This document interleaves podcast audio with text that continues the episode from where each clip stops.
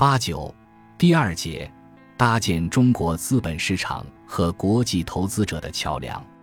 随着中国资本市场快速发展，截至二零二一年底，中国债券市场托管余额为一百三十三万亿元人民币，仅次于美国，成为全球第二大的债券市场。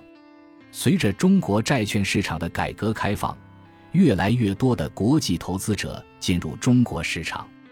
截至二零二一年十二月末，境外机构持有银行间市场债券四万亿元，较二零二零年十二月末，境外机构增持约七千五百亿元，所占比例为百分之三点三。不过，这一比例远低于其他国家国际投资者持有国内市场的比例。例如，在美国是百分之二十五，韩国是百分之五。在中国，国际投资者对国债、政策性金融债等利率债情有独钟，占其持债总额近百分之九十五。这给我们提出了一个挑战：如何吸引国际投资者扩展投资债券的范围，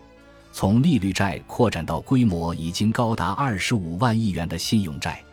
除了对税收。流动性等因素的要求，高质量的国际投资者信赖的信用评级是一个关键因素。这也是我们每次和国际投资者以及国际承销机构交流时，他们对标普提出的诉求。当前，投资中国债市的境外机构主要为资产管理公司、商业银行、各国央行以及其他金融机构和中长期机构投资者。如果根据当前持仓情况和交易活跃程度进一步来分类，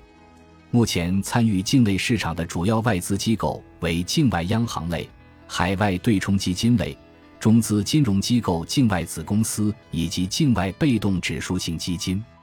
这些境外投资者进入中国债券市场主要有以下四类渠道：合格境外机构投资者渠道，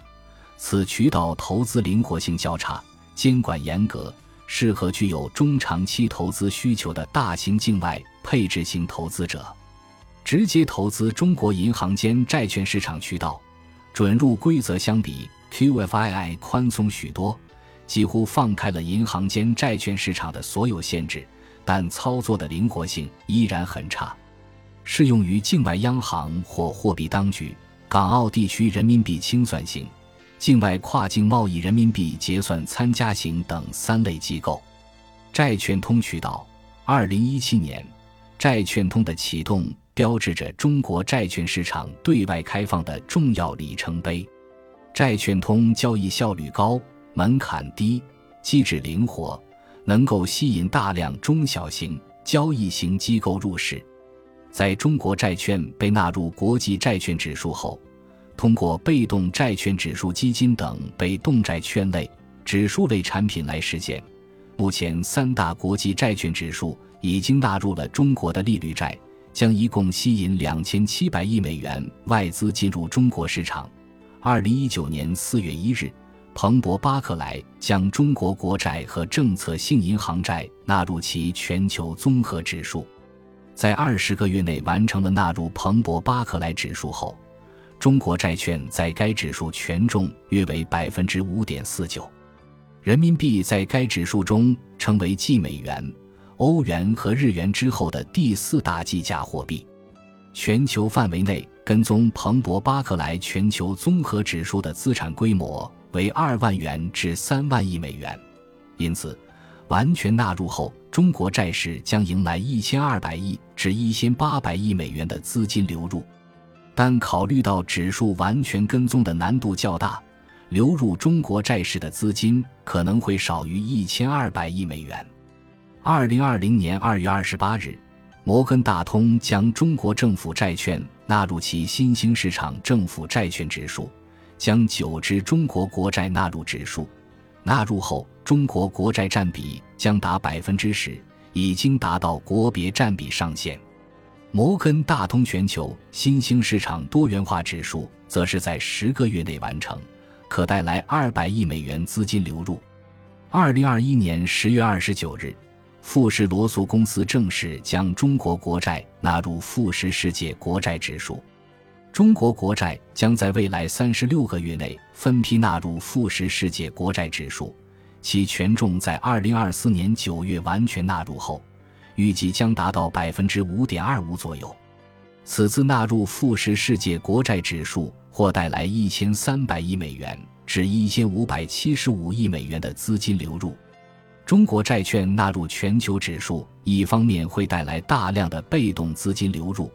即全球范围内跟踪这三大指数的资金；另一方面也会带来一定的主动资金流入。另外，彭博还在2020年成立了国内信用债券指数，以吸引更多国际投资者投资信用债券。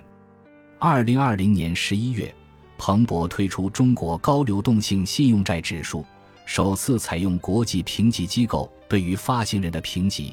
并将交易中心的债券成交数据作为纳入标准，追踪银行间信用债市场中具有较高流动性、可交易的债券，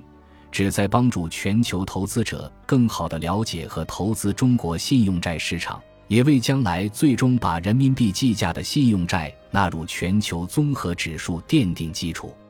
LCC 指数推出之后。LCC 指数市值呈增长趋势，已有更多发行人和债券被纳入 LCC 指数，且到目前为止，LCC 指数的成分债券无违约出现。这一点我在国际评级部分也有过详细讨论。在国际评级体系，投资级以上的债券违约率非常低。中国市场这么多年，在投资级别违约的债券仅有天津物产。和重庆能源两家，为了帮助全球投资者加深对信用债的了解，推动国际投资者投资国内信用债，标普信评凭借标普全球评级网络，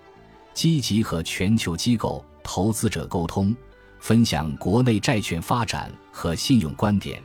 组织了和彭博、中债登、中金等知名国内外金融机构的交流活动。很多国际投资者受制于背后的投资者或者是监管机构对于 N 所国际评级的要求，他们对标普信评的要求基本是：第一，国内评级需要和国际评级建立映射关系；第二，如果国际评级和国内评级因方法论差异无法建立映射关系，那么需要标普信评颁布更多的评级。这样，国际投资者可以自己建立映射关系。即使标普信评难于在短期内颁布更多的委托评级，颁布主动评级也可以帮助国际投资者更好了解国内信用债市场。为了满足投资者的要求，标普信评基于公开资料，并应用标普信评的方法论。对中国一百四十三家有标普全球评级结果的非金融企业进行了案头分析，展示了标普信评案头分析与标普全球评级结果的大致关系。标普信评与标普全球评级的评级体系具有一致性，但二者并没有映射关系。在提供有区分度和有合理相对顺序的评级结果方面，二者是一致的。从案头分析的分布看，由于没有主权评级的限制，标普信评的结果分布更加广泛。